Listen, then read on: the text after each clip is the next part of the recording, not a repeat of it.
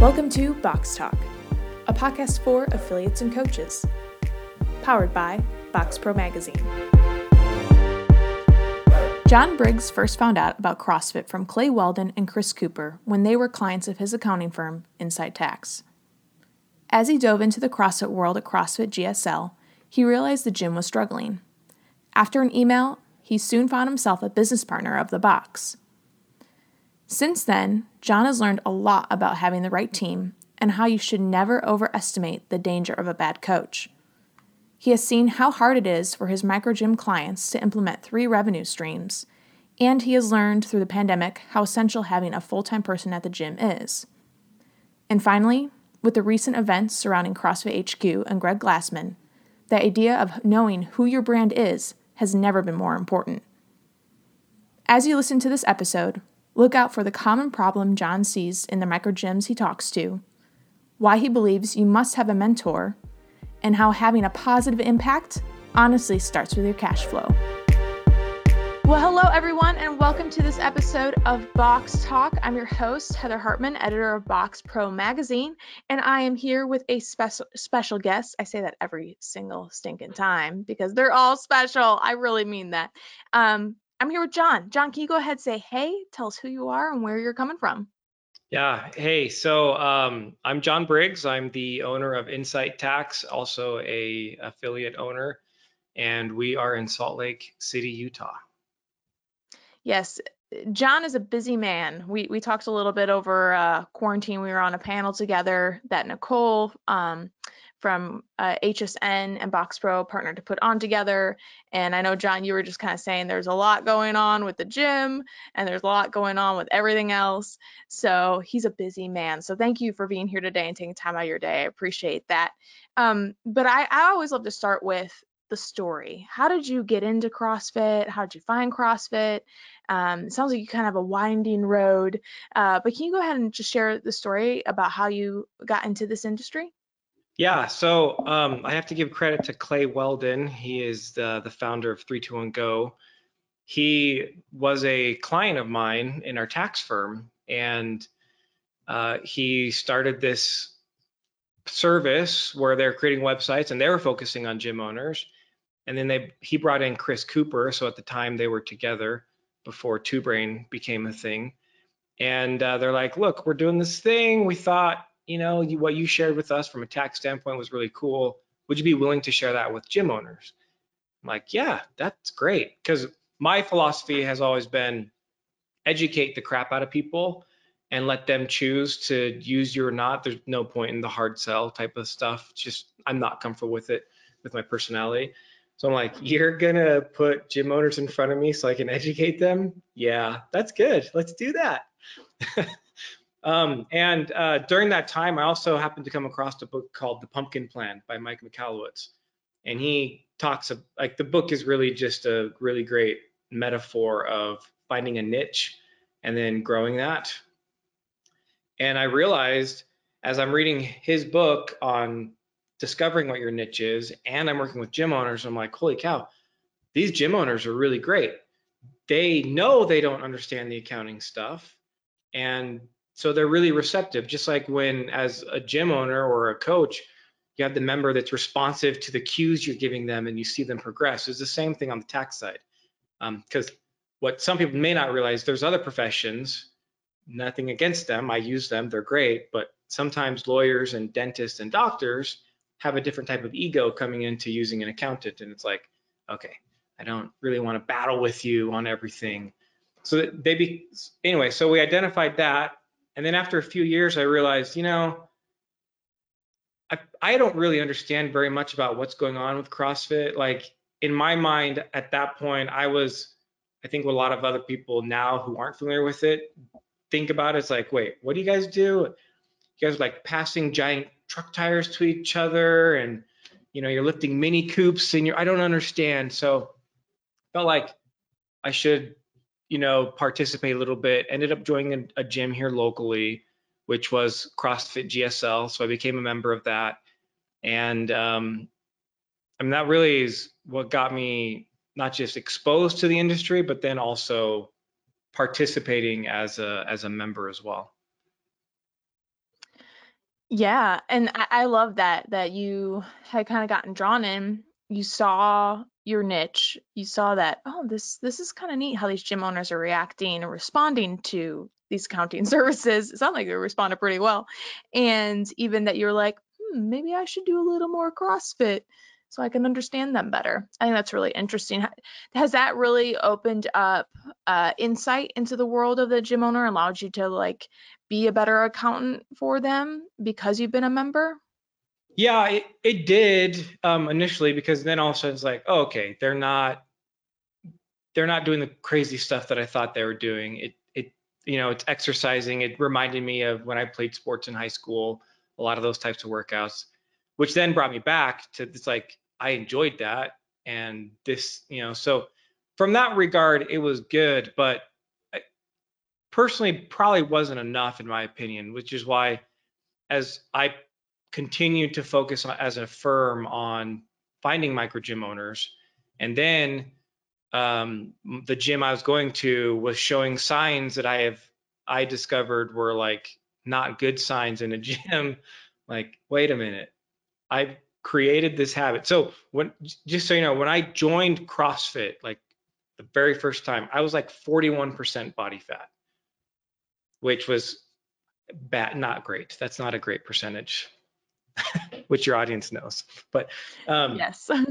and um, so like here I've established this new exercise routine. I'm getting fitter. I'm losing weight. I'm feeling healthier, being healthier.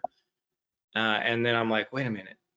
I think the gym I'm going to, they might go under. Like, there's no way they're profitable. I was doing the like just simple math in my head based on the square footage that we're at, the number of members, the fact they only did group training and didn't have any other sort of service. They never talked about any other service.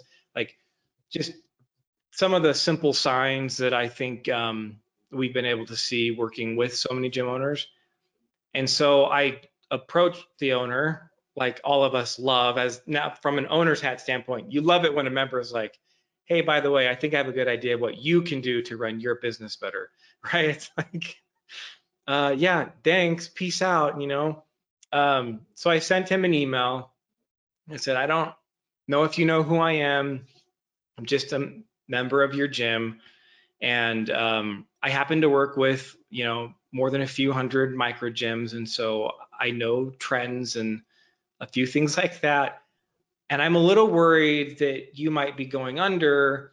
Just know, if I were an owner, I would do XYZ. So like I was like, I would hire a, a gym mentor who's been down this path who can guide you. I would implement nutrition services and personal training, things like that. And it's like the appropriate response he probably should have gave me was, "Hey, thanks, but screw you," you know? Like like who is I'm just a member to him, you know? Um, but he he's very gracious and he's like, "Actually, do you want to go to lunch?" So I'm like, "Yeah, sure." And at lunch, he told me, I've actually tried to sell the gym three times. You're right. We aren't profitable. I'm drowning. I don't have the funds to keep supporting this forever. Um, and he's like, in your email, you said if you were a gym owner, you would do these things. So what if you were the gym owner? Like, have you ever thought about that? So um, that's what got me into ownership. And I can tell you the ownership side has definitely helped me understand how our accounting services are perceived and affect like and affect the gym owners way more. Because like before that, we would come into a client and we'd see, look, hey, you're only doing group nutrition, well, or group programming. You're not doing nutrition. You're not doing personal training. You, you really need three solid uh, revenue streams. Like the financially fit gyms have at least three solid ones. And those are the obvious, like nutrition and personal training are obvious revenue streams to add um, when we would tell that beforehand, sometimes we would be frustrated the next time we have a call with the gym owner. It's like, how come you haven't implemented it yet? Like, what's your problem? And now I realize, holy crap, there is a lot of stuff that goes into adding a new revenue stream. Not to mention trying to get through some of your coaches who may not have been good coaches uh, because they don't want to offer all those services. It's like, wait, so do you do you care about the members in a way that I want you to care about the members? It's like there's all these things that came up as a gym owner trying to implement these steps. that I've now realized um, help us better. So now that I can share that with my team and say, hey, when we let them know they need to add these things, you have to give them patience. You should even maybe hold their hand a little bit, maybe shoot them emails, ask them what they're struggling through, like those types of things. Hmm. Wow, that's that's crazy. Even just spouting out that email with some suggestions, like you said, mm, maybe not the thing to do, but crazy how it turned out. So you you took on ownership, right? And you became, I think it was in 2018, 2018. Uh-huh. We just hit the two year mm-hmm. mark for my anniversary. Yeah. That's incredible, John. That's cool. So curious, what what have been some of the top things you've learned over the past two years of being an owner? Uh, maybe, I mean, unfortunately in your first two years you had to go through a pan- pandemic which i'm sure you never expected. Uh, but kind of curious you know what are maybe some of the top things that you realize as an owner you've been learning you can maybe share with our audience that might benefit them in hearing? Yeah and just so to make a little plug to come back to it i have some thoughts of how the pandemic has been really great for our gym. Um, so honestly what surprised me is how long it took to change things in the gym. Now, a lot of times, most gym owners, I shouldn't say most, because nowadays uh, gyms have been bought and sold quite a few times sometimes. Um, but if you create the gym yourself, and then you end up to a point where you realize we're not profitable, we're not doing things the right way, you at least were the one who journeyed through that. So you kind of know the mistakes you made. I went ahead and jumped in at the bottom of the barrel. We're just like, I, I have no idea what the previous owners, what mistakes they actually made. I'm just like, okay, here's kind of this pile of crap that I willingly bought part of, you know? Um, and so I had to go through some of that ex- learning experience myself, uh, which further lengthened the amount of time that it was this huge steaming pile of crap. and uh, I also realized we're trying to implement these things that we know work because the mentors we hired, um, we hired Two Brain Business for our mentorship, and we we know, and especially I know because I worked with them on their clients. They're pro- they were providing like these are proven methods. These are things that you can do that work in other gyms and hundreds of other gyms. I'm like, why aren't they working? And I realized like your team is super important we had coaches that just um, for whatever reason uh, some of them all the coaches had different underlying reasons as to why it just wasn't going to work out with the culture that we wanted and the culture of change that we needed. Uh, but until we got that fixed all the changes that we were trying to make weren't taking hold like implementing standard operating procedures simple things adding personal training. You know when you have coaches who hadn't done personal training uh, in your gym for I don't know three to four years, and you say, "Hey, we're going to start doing this," uh, they were actually really mad at me. Like, yeah, it was one. One told me that what we were suggesting was offensive. Like, okay, maybe maybe you're not the right fit for our our gym and the culture that we want, where we know we're caring about members and all that stuff. Um, so like once we fixed that, then all of a sudden the changes we were trying to make took hold because the team was on board. They saw the vision. They had the same passion we did of helping our members just have a better, healthier life. Uh, but that, like, I just that was one of my biggest takeaways is your team is super important, and you cannot overestimate the danger a bad coach is. Like if you think it's bad, I promise it's worse than what you think it is. And I know those conversations are hard. We had to have them. They were not easy to tell someone who'd been with the gym almost from its inception uh, that, you know what, this isn't going to work. And uh, it, yeah. So I get that sometimes that's hard for gym owners, especially when they might have a friendship with them. But from a business standpoint, you have to take that friendship out of the equation to make a better business decision for your gym. Because if not, like the gym was going to close. Now we have those members that are going to have to find a new fitness home, and we know statistically that um, a lot of those people won't find a new gym home. They'll just stop. Yeah, that's. I mean, you're right. It is hard. That is one of the things that I think affiliate owners struggle with the most is having those hard conversations because CrossFit is such a tight knit community with coaches and members that it feels wrong to go to them and be like, mm, you're not a good fit. You can't come here anymore. You can't coach here anymore. But you're right. If you want to have a, a, thriving business, that might be a conversation you have to have.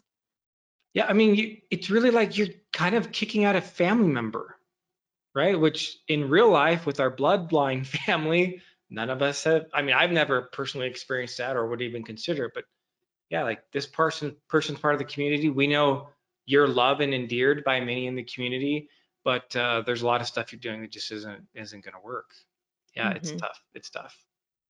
Yeah. So have you gone about then rebuilding that team, and you found success in rebuilding it? Yeah, we have um, we have an amazing team right now. Um, they are all on board with caring about the co or about the members, caring about each other. Um, I mean, we had a scenario just to describe some of the culture once we had a coach ask like, "Hey, can someone fill in my spot?"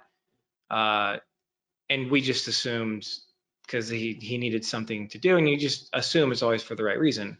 So another coach jumped in and said, "Yeah, no problem. I got your back. I'll take over your your slot."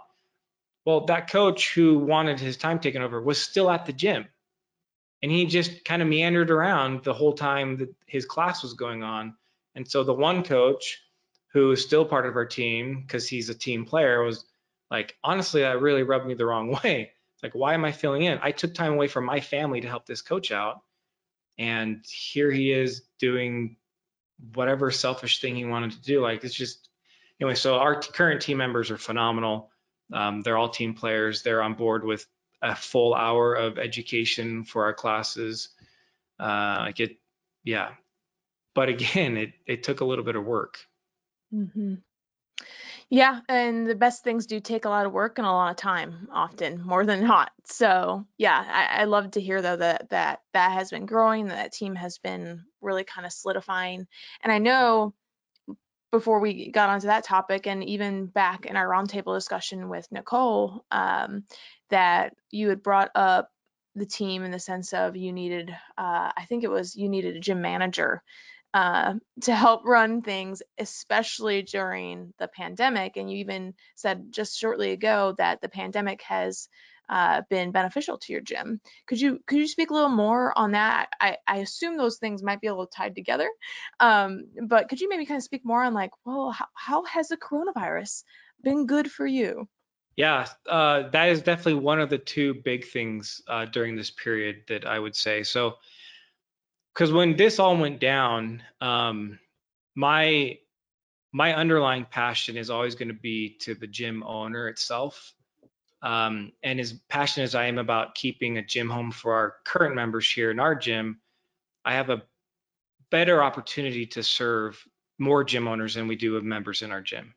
And so I went head down into all the triple P funding. How do I, is there any advice I can provide to help gym owners manage the cash flow that might be a problem during the COVID, EIDLs, all that stuff. I mean, it was it was tax season hours for us, even though they the government extended the tax deadline. Like I'm, you know, I was putting in 60 hours a week. Um, I spent hundreds of hours researching the stupid documentation for all these things, and I realized it's like my gym is on the back burner. But like, this was a great opportunity to force us to say implement and see if we can figure out a virtual personal training service. And uh, it just wasn't happening. So now i'm like serving gym owners on one side giving them triple p loan and on the back end i have all this guilt because i'm letting our gym itself kind of suffer.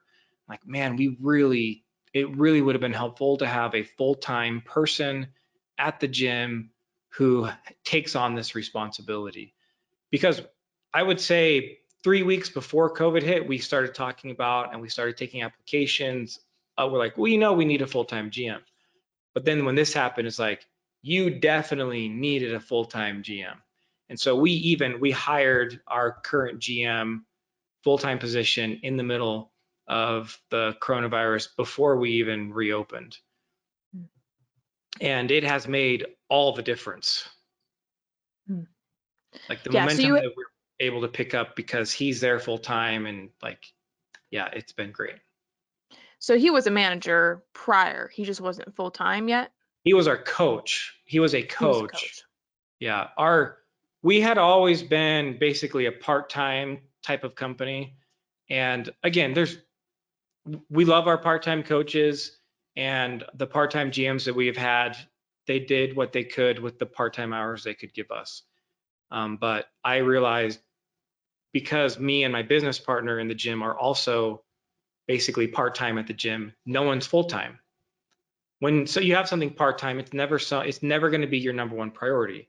So literally every single team member that was part of our gym was part-time. So our gym is always going to be second to all other emergencies or any sort of priorities. And we, even with the, the GM that we had at the time, uh, you know, he totally understood what we were talking about. He actually came to us and said, "You guys, I just feel bad. Like, I can't give you everything that we need right now." And so, you know, with a lot of love and respect, he's like, "We, you got to find someone full time, probably, and I can't do this." Full time. I'm like, yeah, great, thank you, because he was great part time for the hours he would give us. And so, yeah, we went through that process and we realized you need at least a full time person. So a lot of gym owners, they are the full time person, and that works. But, um, but just the scenario I jumped into, we none of us were, and uh, you really, you really do need it. You really do. Yeah, no, that make that makes sense. I mean, like you said, if you're a gym owner, you're full time, great, that's cool. But you're, just saying you need a full time person, and like I, I like how you said, um, everyone was part time, and if everyone's part time, no one no one has the gym as their number one priority. So I think that's very telling um, and very true. Uh, so what what does the role of your manager look like? How did that change from coach to being a full time manager? Is a lot more like he's scheduling, he's programming. How has that kind of transitioned his job even? Yeah, so, well, for our specific scenario, because I do believe what your GM does uh, from the GM role standpoint is also going to be based on how many members you have and how large your gym is. We're still small. Um, and so, as part of his full time salary, he does have coaching hours that he does as part of that. Um, so he still coaches, but then for the other stuff, I mean, I think most gym owners know or realize like you don't really want any one of your coaches, including yourself, to be on the floor. You know, 20 to 25 hours a week is that's a full load. You know, and so if someone's full time, you still have 20 to 25 hours a week of other stuff they could do. Um, so the other stuff they're doing, I mean, it, just everything that you can imagine. He's he's organizing the the cleaners, making sure they're staying on top of it, holding them accountable.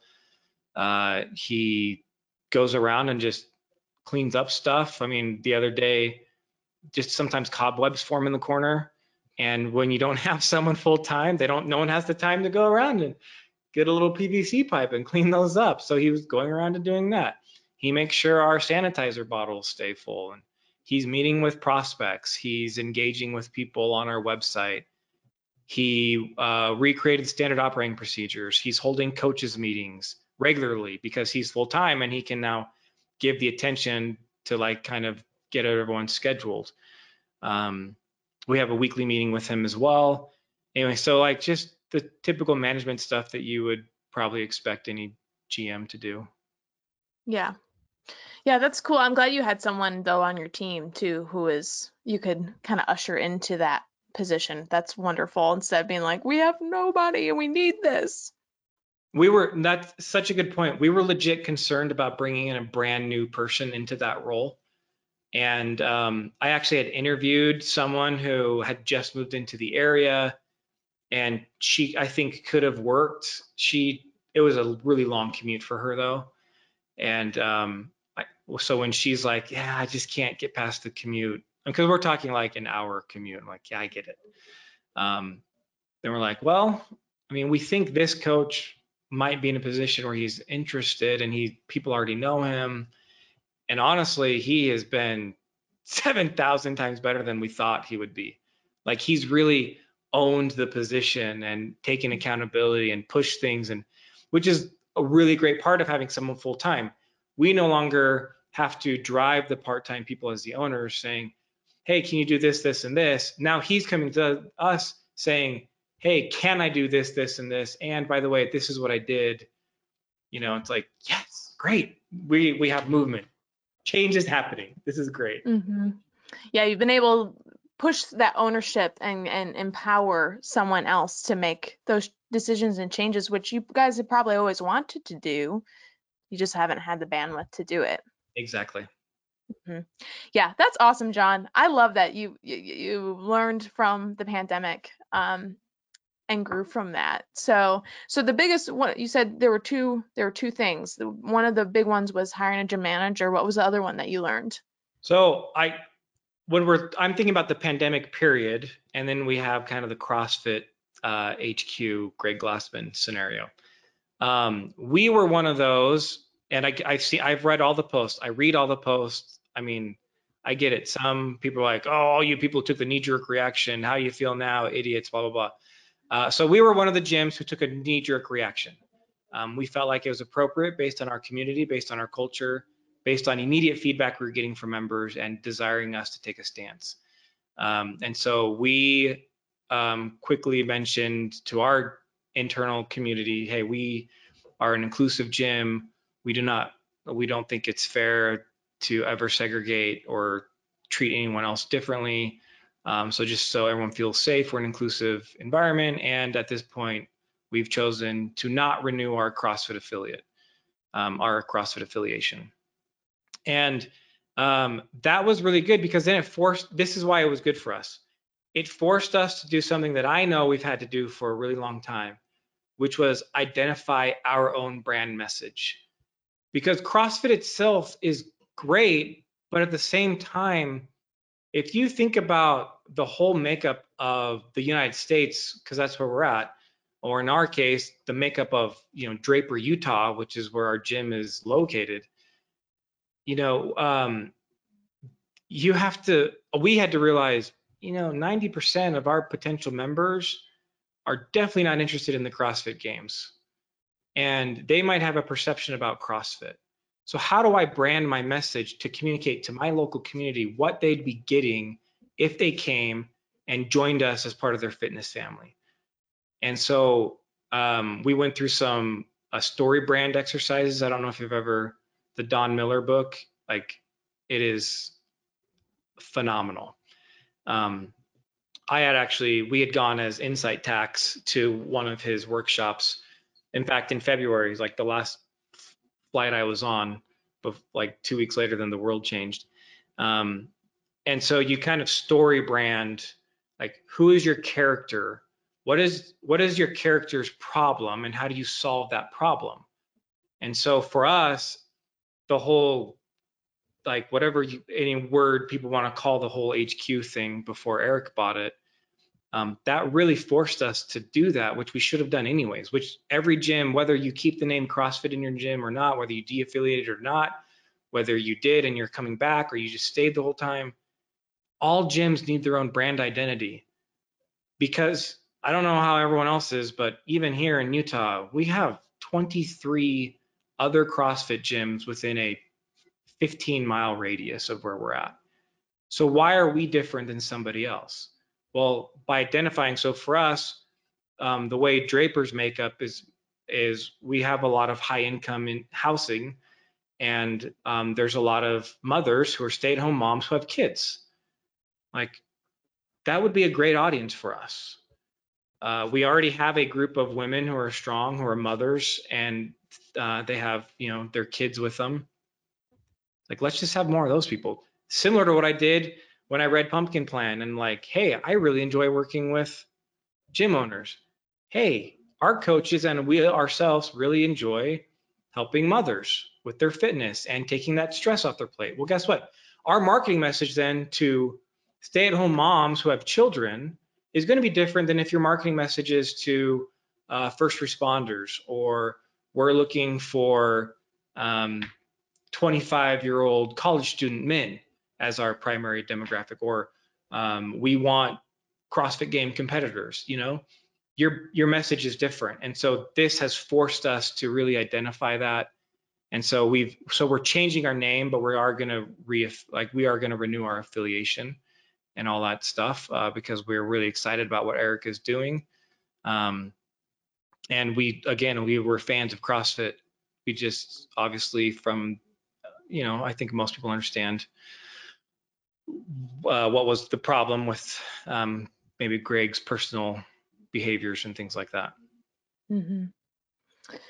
Yeah, no, that, yeah, I mean, you're right. In the end, it comes down to do you know who you are? Do you know what your brand is? Do you know what story you're telling? In the end, past all of all of the stuff that has happened over the past few weeks with CrossFit, like I love that that it comes down to like whether you affiliate um, or you disaffiliate, whatever it may be, it comes down to do you know your brand? And you need to know it on both sides of that. I like that, John. I think that's good. So, yeah, interesting, interesting takeaways from this time period of four to six months of from a gym manager to understanding, um, you know, the identity on your branding message. So, I think that those are some really good points, and hopefully, our audience will be encouraged to one, get a manager or a full time person if they don't have it, and two, really kind of look and see what their story is and what their brand is saying, whether they're a actual CrossFit gym and have CrossFit in their name or not. So no, I love that. And then I do want to ask, um, as we're starting to kind of wrap up, um, if you could share, just because you have talked to hundreds of micro gyms, um, are there maybe any common commonalities of challenges and uh, ways they've overcome things maybe that you've seen in talking to you know these various gyms. I don't know if there's anything maybe you could share like hey this is a common thing i'm seeing um, maybe a common issue and here's a common i know every gym is different but here's maybe something that we've seen really kind of works to help you overcome this common problem. Does that make sense? Yeah i, I know what you're asking yes i think um, i mean my first response is that I have found that everyone is unique in their own way. Um, you know, one of the common problems that we see is gym owners constantly falling on the sword. Like, you know what, I'm they're working their tails off, you know, they are uh, putting in a heroic number of hours, but they often find themselves living paycheck to paycheck. And that is it's hard because what happens when you're working that many hours and you're in it in that regard and like just survival mode you don't give yourself time to breathe to look at the bigger picture and you know sometimes i feel like it's because of the cash flow or whatever like well i can't hire someone to do this other times they have hired other people to do that they just still find themselves stuck in the weeds um, I can tell you, I feel so strongly about the importance of gym owners having mentors. Um, I personally have mentors, not not just as a gym owner, but Incite Tax. I have always had mentors. Depending on the my big need that I have, um, having someone who's kind of been down that road before, who has more experience in that area, is so critical. Because as you're an owner, it's lonely at the top, and if you go and complain to uh, one of your coaches or another member about legitimate problems that you have, many of them perceive it as like, who's this whiny baby? Like, oh, I mean, they all these members think we're like millionaires and whatever. It's like actually, uh, no, we're we're not. And uh, the gym actually isn't making any money, and we've been funding.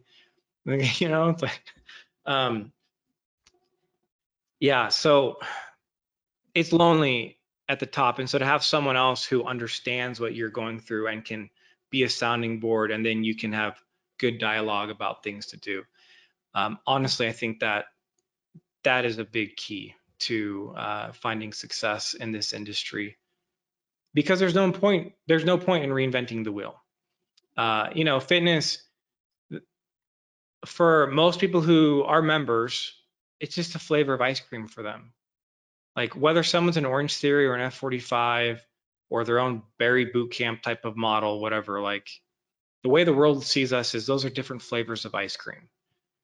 Um, and how are you going to get your flavor to be preferred and someone wanting to come back and eating it over and over again, right?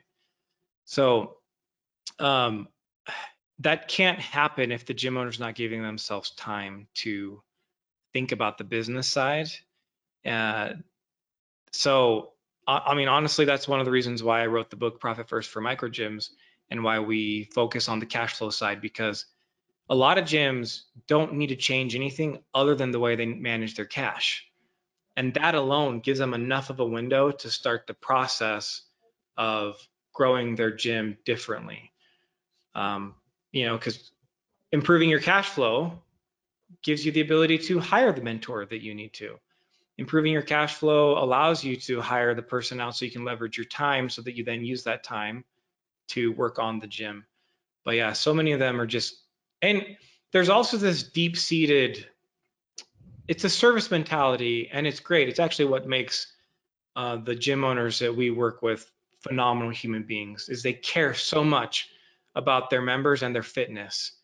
And a lot of times when there's that charitable nature of literally saving someone's life because they're healthier, getting off medication, losing weight, living longer, all that stuff, sometimes we feel bad um, if, you know, it's like, ah, should I make money off of this? Like, just feels like maybe I shouldn't because what I'm doing is so beneficial. Um, that mindset has got to change. Like you can have the mindset, I can change people's lives, but I deserve to be compensated.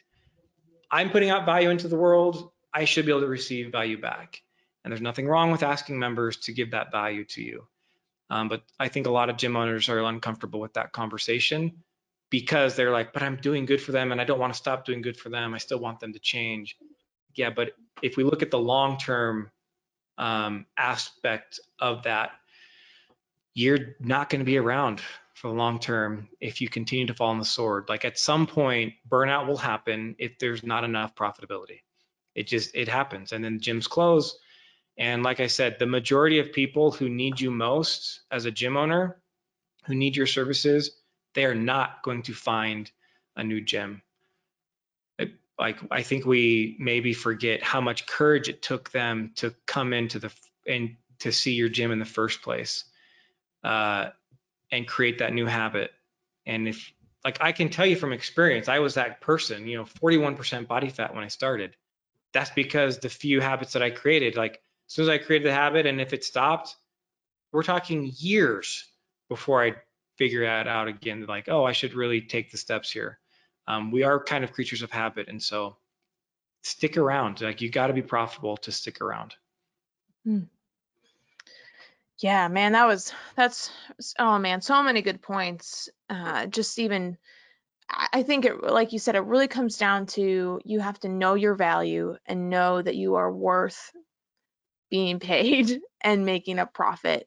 And ultimately, what I'm hearing John say, what I'm hearing you say, John, is that comes back to your goal and your desire to make an impact because if you want to continue to make impact with your members with your coaches that you employ you have to make a profit so your business can be there because if you don't make a profit guess what's going away um, so I love that. I, I think that's a great mindset shift that I think our listeners need to take if that's something they struggle with of like, but I ah, I just I want to change people's lives. I don't want to have to do this business stuff and and take their money and all that. Well, you need to do that in order to change their lives. It's this whole circle, it's circle of life, that whole thing over again.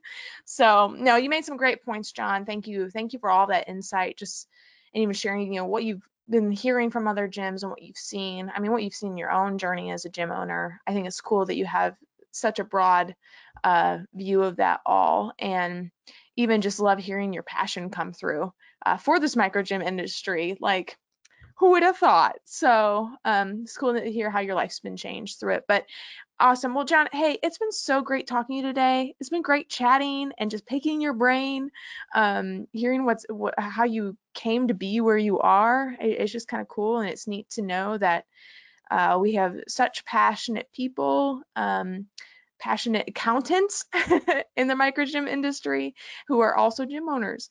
So, um, to our listeners, hopefully if you didn't get something out of this conversation, you go back and listen to it again because John had a lot of good things to say. I was taking notes during it all, but hopefully you you took a nugget and you'll go ahead and apply it, whether that's getting someone full time into your gym or knowing your value and your worth or um, you know, figuring out what your story is and your brand that you're trying to say. Um, so, John, thank you. Thank you for being here today. It was a pleasure having you.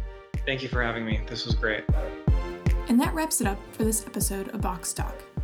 If you liked what you heard, or you have an idea of what you'd like to hear, let me know by emailing heather at peakemedia.com, Peake spelled P E A K E.